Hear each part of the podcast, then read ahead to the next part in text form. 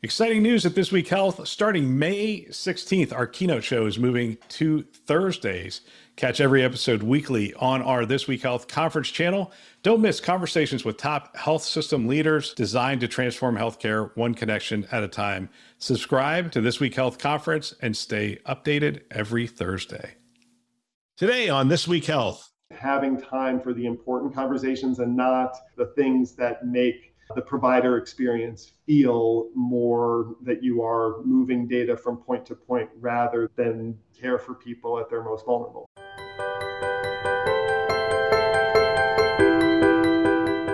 Thanks for joining us on this keynote episode, a This Week Health conference show. My name is Bill Russell. I'm a former CIO for a 16-hospital system and creator of This Week Health, a set of channels dedicated to keeping health IT staff current and engaged. For 5 years, we've been making podcasts that amplify great thinking to propel healthcare forward. Special thanks to our keynote show partners, CDW, Rubrik, Sectra, and Trellix for choosing to invest in our mission to develop the next generation of health leaders. Now, onto our show. All right, here we are for another keynote episode. I'm excited to be talking with Dr. Peter Clardy, Google Senior Clinical Specialist. Peter, welcome to the show. Bill, thanks so much for having me. I'm going to call you Pete from now on, though. Perfect. Yes, absolutely. Let's start here. Share your journey from pulmonary and critical care physician to senior clinical specialist at Google. Yeah, no, absolutely. So my background is internal medicine followed by fellowships in pulmonary and critical care. And I spent about 20 years within the academic medical system, largely at Harvard, at a couple of different Harvard teaching hospitals. And my roles there included mainly as a frontline ICU doctor and educator, teaching medical students, residents, and fellows, and increasingly took on other educational and leadership responsibilities. One of the key things that I had the opportunity to work on early in my career was at a company called UpToDate, which really thought differently about how medical information could be served to clinicians at the point of care to help make better decisions. And so the intersection of clinical care, clinical reasoning, and medical decision-making, and how information technology intersected was really the focus of my career. And I started working with Google as a consultant in 2018 as they were thinking about medical records and how you could both organize medical records and then use certain technologies that Google was very focused on relating to search and summarization and prediction to help with clinical tasks. And that work started in sort of an advisory role. And then towards the end of 2020, I joined Google full-time and now lead a team where clinical folks like me work with engineers and designers, and most importantly, with providers and other partners, including EHR companies, to create these new tools and experiences that leverage Google's experience with lots of different kinds of machine learning and AI, and increasingly are really focused on the ability of generative AI to impact clinical care. So it's a bit of a long answer, but really the connection runs through the unmet informational needs of clinicians and how new technologies can really help fill that void. And we're going to talk about search. We're going to talk about generative AI. We're going to go down a lot of those paths. It seems like we're getting smarter. We used to have a bunch of technologists walk into a hospital and say, here's the stuff that you need to make healthcare better. And I guess with that as the background, how does your experience as a physician influence the approach to developing these technologies and approaches at Google? Yeah, so it's been a very conscious effort by Karen DeSalvo, who's the chief health officer at Google, to really create a team that spread horizontally across the whole company and brought not just medical, but health insight to the whole organization. And so we work very much in a collaborative model where clinicians and health equity and regulatory and other specialists from Karen's team all collaborate to support efforts in different parts of the company. But if you asked me sort of today to describe what it is that we do and the value that the clinical team in particular brings to our work is that we are bi-directional translators, right? So to your point, Google engineers are fantastic at building many different kinds of elegant solutions. And if the task is related to organizing, say, photographs or emails, their natural intuition will guide them very well. But in the healthcare space, where the language is very complicated and nuanced and the workflows are highly specific, it's useful internally to have folks with clinical experience be able to say, look here, this is an unmet need, or that's a very elegant piece of engineering, but it doesn't address a real world problem. So internally, we work with our teams to help them understand unmet clinical needs and to build intuitive solutions. And externally, and as an example, we work heavily with Meditech, an EHR provider, having the opportunity to have clinicians from the Google side work with Meditech and even more directly with the Meditech sites where we pilot some of this technology has really created an important closed loop for our learning. And I think that's one of the reasons why having internal clinicians has been valuable to Google and these types of partnerships. Yeah, I do want to talk about the Meditech partnership, but before I still want to stay a little bit high level right now. What are some of the challenges in medical information handling that you believe AI can address or actually is currently addressing? It seems like this is moving very fast. It's moving very fast, and it's interesting because I think at a first approximation, for a clinician, what you might say is that the problem is information availability, that now patients create so much data that interoperability and bringing it all together is really the most critical piece. And I think that interoperability and being able to connect all of the digital crumbs that we leave around is one piece. But if I said to my colleagues, hey, listen, I've now got this kind of super system that brings everything together and you have absolutely everything in one place, they would say, we're already drowning in data. We already have too much data and not enough information. So what I think the way we've thought about this as a company and in our partnerships is first address the issue of data fragmentation, find a way of bringing information together. And that's really the interoperability story. The second piece is help me deal with data overload. And that becomes an issue of taking some of the most complex information, things like unstructured data that shows up in medical notes or in lab reports, in long written text, and find better ways of searching and summarizing that. And a lot of that can use what I would call old-fashioned machine learning, AI that's built on things like natural language processing and optical character recognition to be able to find information in unstructured data that lives in scanned documents and PDFs and hard to find places. But that those two challenges, the data fragmentation challenge and then the data overload challenge, I think are paired, and that now we are at a place where certain kinds of, again, it's not a perfect term, but I'll say old-fashioned machine learning or AI can be extremely helpful for tasks like search and summarization.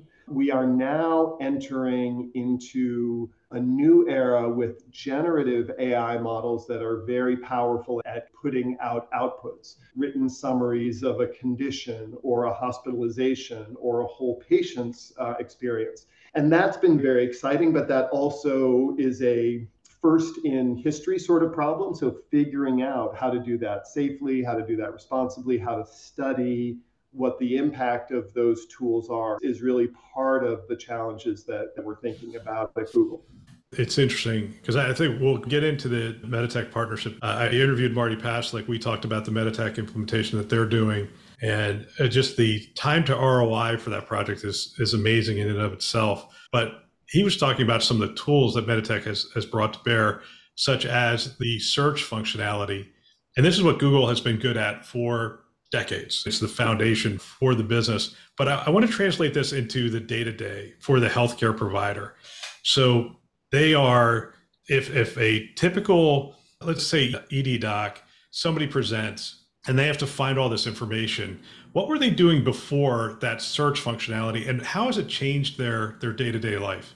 Yeah, so the first thing I'd say is that clinicians don't generally think of search as a tool to leverage inside of their EHRs. We're very used to a lot of screen time or a lot of time historically in front of big stacks of paper charts. And what clinicians end up doing is browsing data by type, meaning I look at a bunch of notes, I look at a bunch of labs, I look at a bunch of reports or maybe scan documents. And you have to create a mental model of the patient's health and all of their associated conditions by seeing data organized by type.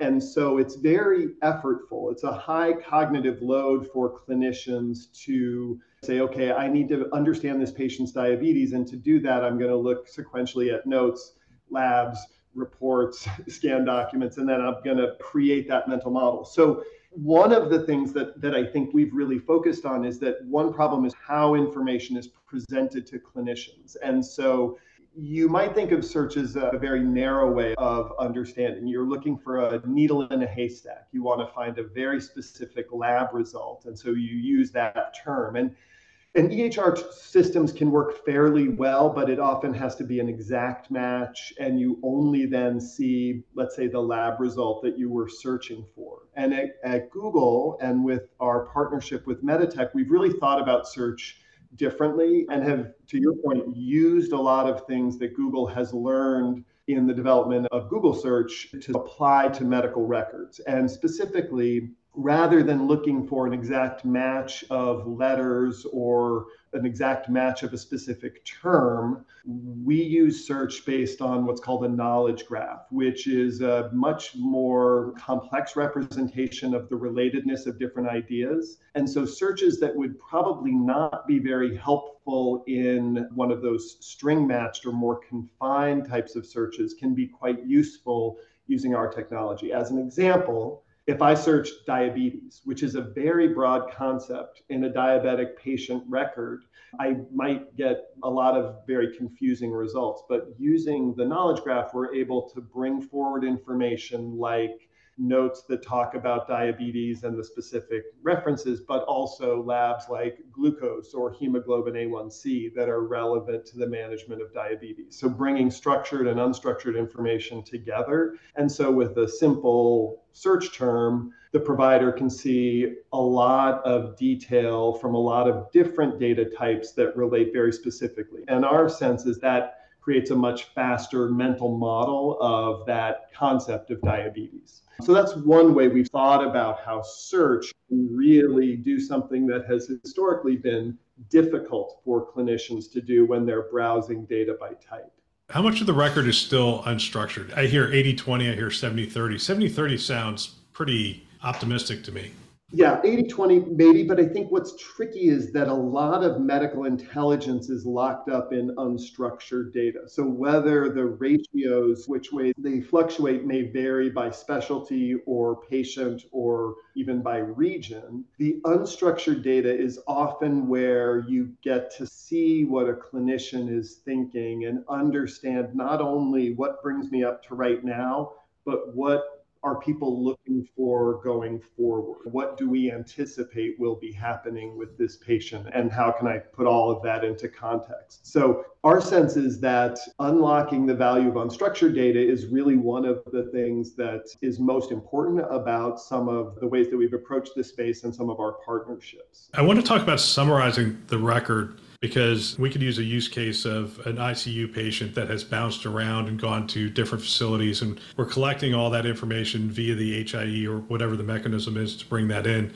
And generally there's maybe an ICU nurse or somebody who's responsible for creating like the life of the patient so that you can see how they progressed, how they started, all that kind of stuff. So they can make sure that they have all the relevant information to work from. Are we getting closer to creating that life of the patient summary for an ICU team? Yeah, it's a really great question. And I really like that formulation. And I would say you could even broaden it out so that there are these moments where informational needs are high and knowledge of a patient is low. This happens at hospital admission, ICU admission, when you're a consultant seeing a patient for the first time, when a patient's kind of new to a practice, or maybe at an annual physical where you want a holistic view. And the way that we've thought about that and the way that we're implementing our work with Meditech is to really think about the representation at a couple of different layers of granularity. So we use our, what I'm going to call old-fashioned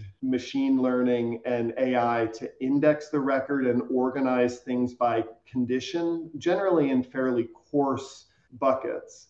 But then we allow the user to explore inside of those groupings to see more detail. So as an example, when I said diabetes, that would require me typing diabetes or DM or diabetes mellitus into a search bar. What if instead we just automated the process of bringing forward the information related to diabetes? So now when the provider opens up the record, there is a list of the patient's conditions, but not a static list, an automated list, and that they can look at each condition and see the details. What we're doing and what we're really excited about with Meditech is creating that kind of view, that kind of experience where a provider, first time they're seeing a patient, can go in, see the conditions, explore them depending on their needs at different levels of detail. And that what they're able to see takes them right to the medical record. It's not at this point, in what I'm describing, generative. We're not building a new representation. We're just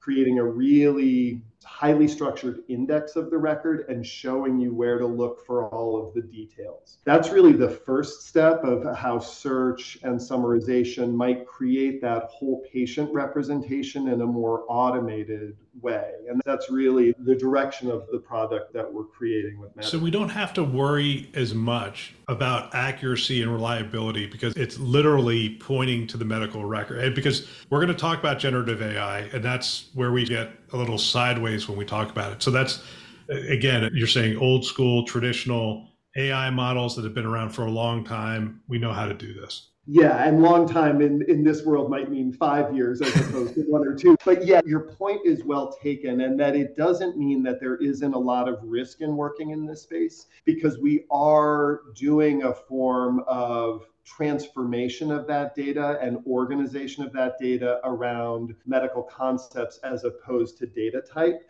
So we spend a lot of time thinking about the evaluation of how accurate these systems are and how well they work.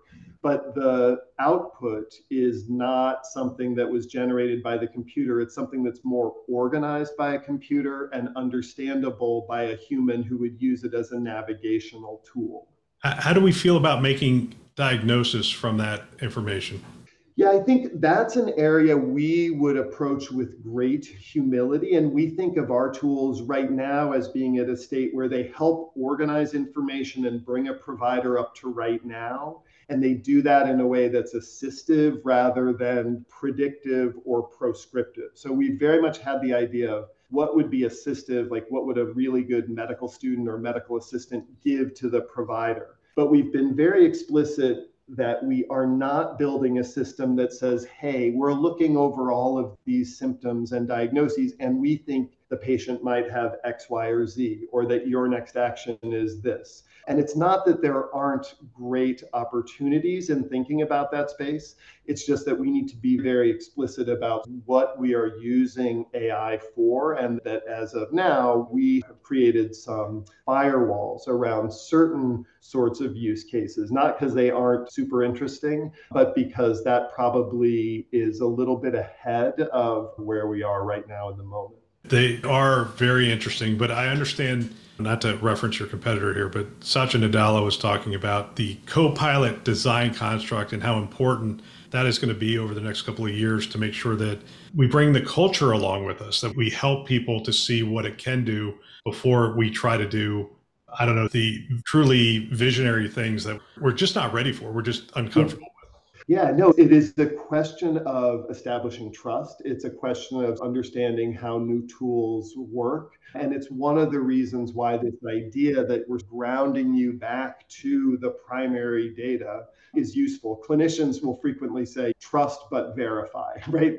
I believe what the ER tells me about the ICU admission, but I'm still going to look at the x-ray myself. I'm still going to look at the EKG myself. And I think that mindset, you can create patterns for clinicians so that they recognize, okay, I see what the tool is doing, and I can verify it in this way.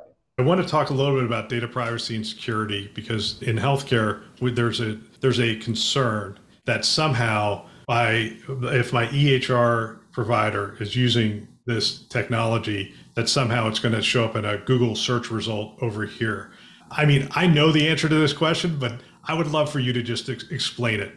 Yeah, no, absolutely. And I think we, both Google and the clinical team and the health team at Google, have for a long time recognized, and Google has from its outset recognized, that personal data is highly private, and we know there is no data more personal than health data. So in addition to any work that we do with what we would call partner data, the health system or EHR data is done with a business affiliation agreement, a BAA, in place, and under the guise not only all the mandates of HIPAA, but external regulatory review based on a whole bunch of external criteria and external audits. So all that data lives in a very heavily firewalled space within Google and is never mixed with any other person data or joined to any other data. And so we treat that as extremely privileged within Google, and that never gets shared across search or any other features, or really even across any other parts of Google. So it's a tightly controlled list. What I think is interesting to think about is the degree to which over time, certain kinds of data dependencies may be less incumbent on a company like Google and more an opportunity for partners to understand and own their own data that a company like Google never has to touch. So the idea here would be, we create certain models and platforms and technologies that then can be used and essentially personalized by other providers for a very specific use case without needing person level or patient level data to move back and forth between groups. So I think I would say it's a long answer, but I would say in two ways. One is right now that is highly privileged data that is only managed under a BAA. And two, there are potential opportunities over time to think about building such systems without as many data dependencies or requirements. Yeah, I'm curious about the Meditech implementation. In a lot of cases, there's an integration that's done and it feels like an add-on or a bolt-on. The things I saw, it felt very much like it was like, I didn't know I was even using Google search. It was very integrated into the workflow, very integrated into the experience. Was that part of the design?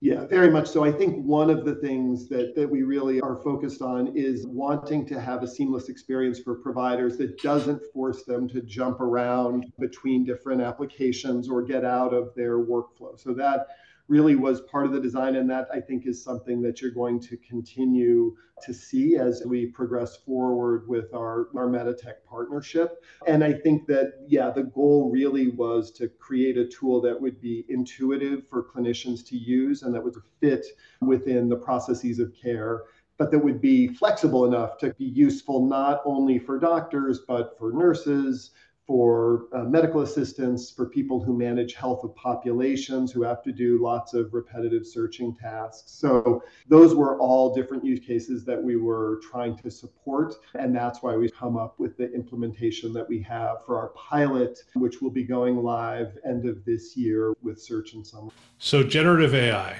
By the way, I want to commend you for the discipline. We haven't really talked much about generative AI, and it's such a hot topic, but yeah. I did a webinar with UC Davis and Stanford and others, UNC and others, and we were talking about the use of generative AI. And it's interesting. It is out there. It is in front of, and one of the discussions we had was around, all right, so basic, it generates the note, right? Response to the note. And it's more empathetic, it's more clear, whatever the criteria was that they did for the study. But even with that study and that information, they were telling me essentially that it generates the note, and in 75% of the cases, the doctor deletes it, right? They just start over. Like they're not ready to even just to read it and just correct it, or read it and just approve it, and away it goes. So I want to talk about that. I want to talk about use cases for generative AI. I want to talk about physician adoption of the tools and what it's going to take for physicians to feel comfortable. And then probably what I'm going to end with is the Biden administration came out with their executive order yesterday. And one of the things was watermarking. And I'm wondering how much in healthcare we're going to be required to watermark that, hey, this information was generated by a set of AI tools. So that's three different topics, but I'll let you start with where are we going with generative AI in healthcare? Yeah, so I think it's a great question, and there's a couple of different ways to answer. The National Academy of Medicine had a symposium last week where a lot of these same issues were surfaced, and yes, with the new mandate from the Biden administration, it will be very interesting to see what happens over the coming weeks and months. I think the use cases, one way that has sometimes been proposed is to go from operational and administrative use cases up to more clinically specific use cases, up to things that are more future-looking, prediction of a diagnosis, for example. So you could think of one continuum that goes from more operational to more advanced. But another way to think about it is like, what are the different stages of a workflow? And so we think about tools that are helpful for assessment. Where can you use summarization to get a provider up to right now to understand what's going on with the patient? What are ways in which summarization might be useful to prioritize or decide certain interventions? And then what are the outputs that could be supported with summarization? And that tends to be examples like note generation or document generation of some sort. And each of those has slightly different needs. I can maybe speak at the first level to the assessment piece of what generative AI can do. And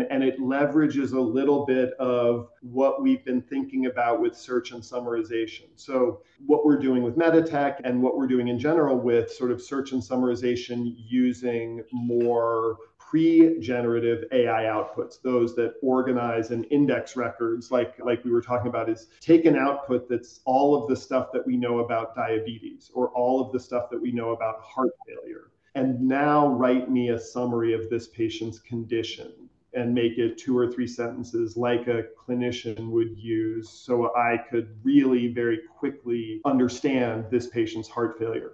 Not that I can look through all the resources and piece it together, but tell me.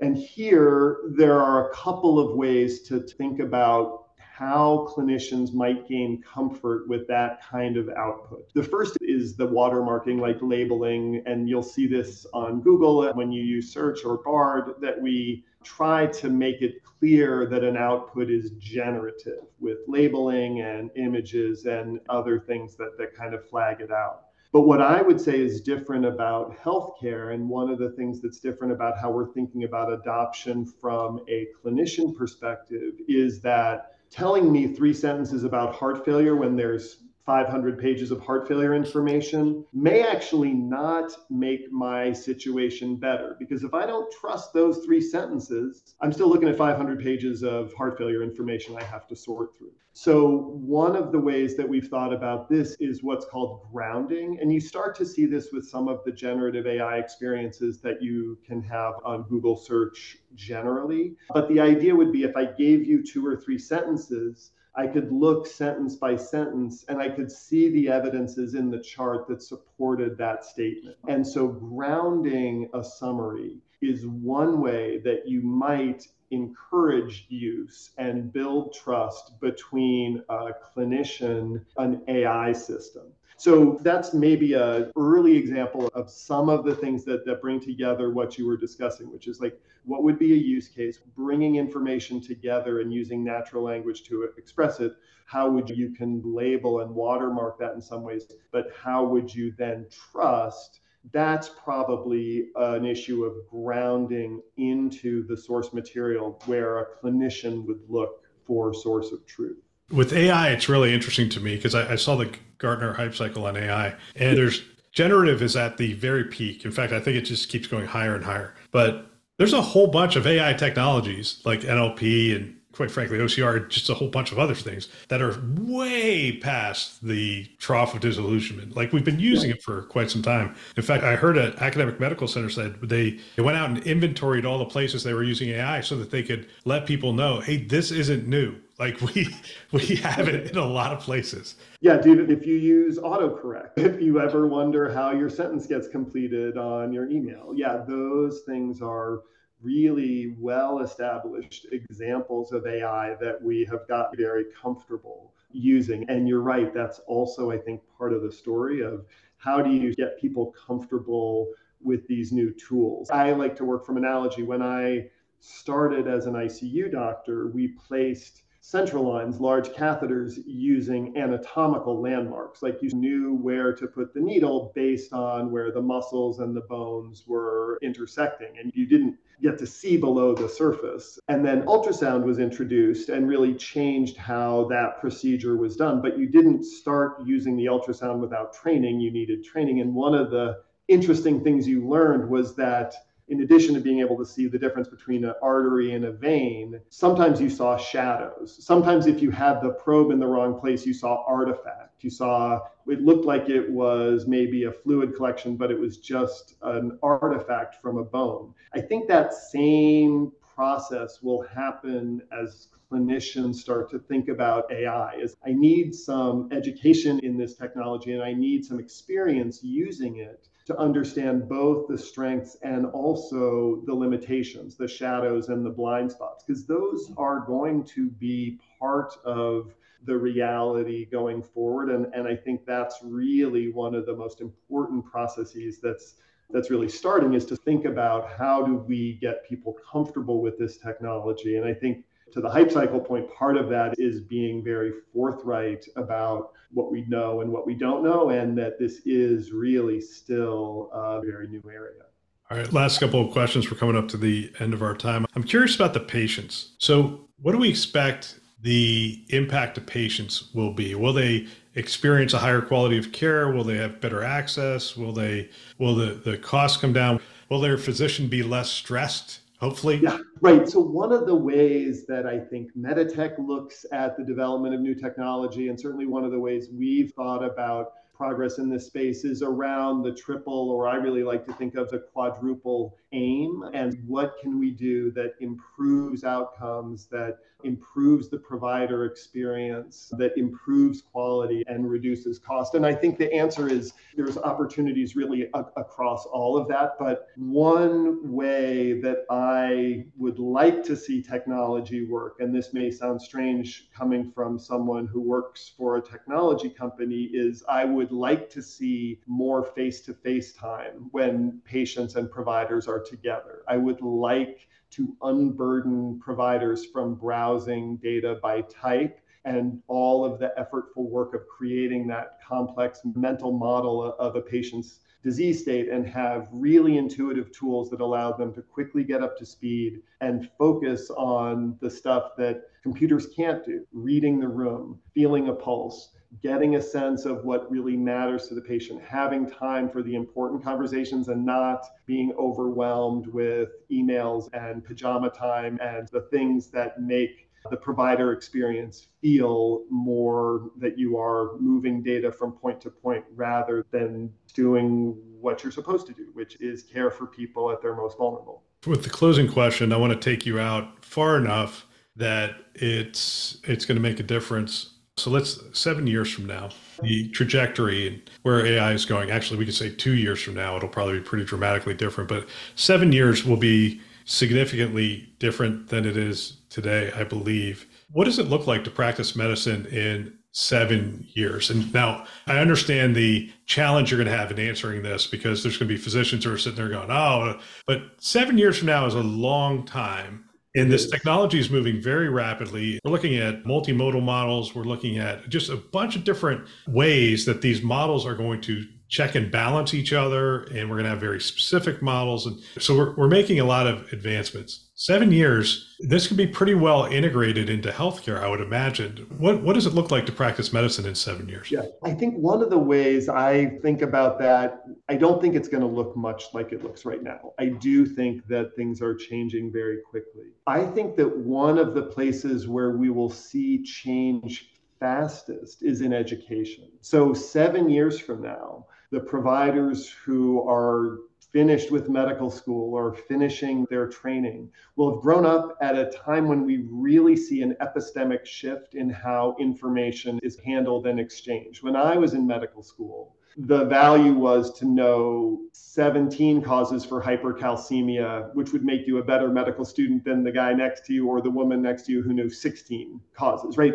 The value was in the stuff that I had internalized, whereas now the value is who can look that up faster or who knows how to find information more quickly and put things together. And I think for the next generation, it's going to be how can you use tools, some of which we don't even have names for yet, in the acquisition and application of knowledge that is going to look very different. But I think the impacts will be large on how we think about education, how we think about evaluation, how we think about... So from medical journal to bedside will be a lot shorter time frame. I think that also, the acceleration of certain kind. And again, I think one place where I try and maintain equipoise, because it is a heady time, is that generative models and multimodal generative models are extremely exciting. But right now, the language models are really good for certain kinds of unstructured data and limited for certain kinds of structured data. This patient level representation is going to be both structured and unstructured and how that all comes together. But I do think that will unlock certain kinds of acceleration in discovery. And I also think that it will unlock changes just in the patient clinician exchange, what that looks like. And my hope is that it looks more human and less screen-based over time. It'll be interesting. Yeah, just ask your large language model to do some math and you'll see what we're talking about here. It does not perform well on a math test. Exactly. And I think there's, one of the last thoughts that I have is that there's a ton of excitement around very specific models and the newest model and the biggest model, but the models themselves, with few exception, are not actually tools or products. And what I think is really exciting is the ways in which all of these pieces, older models, newer models, different ways of sharing and exchanging information, come together to really build innovative products separate and aside from the model itself. Pete, I want to thank you for your time, and we will have to stay in touch because I think if we talked a year from now, we would be talking about a whole bunch of different things, and I think it would be exciting. Thank you for your time. Thanks so much, Bill. I look forward to it, and thank you. I love the chance to have these conversations. I think if I were a CIO today, I would have every team member listen to a show like this one. I believe it's conference level value every week. If you want to support This Week Health, tell someone about our channels. That would really benefit us. We have a mission of getting our content into as many hands as possible. And if you're listening to it, hopefully you find value. And if you could tell somebody else about it, it helps us to achieve our mission. We have two channels. We have the conference channel, which you're listening to, and This Week Health Newsroom. Check them out today. You can find them wherever you listen to podcasts, Apple, Google, Overcast. You get the picture. We are everywhere. We want to thank our keynote partners, CDW, Rubrik, Sectra, and Trellix, who invest in our mission to develop the next generation of health leaders. Thanks for listening. That's all for now.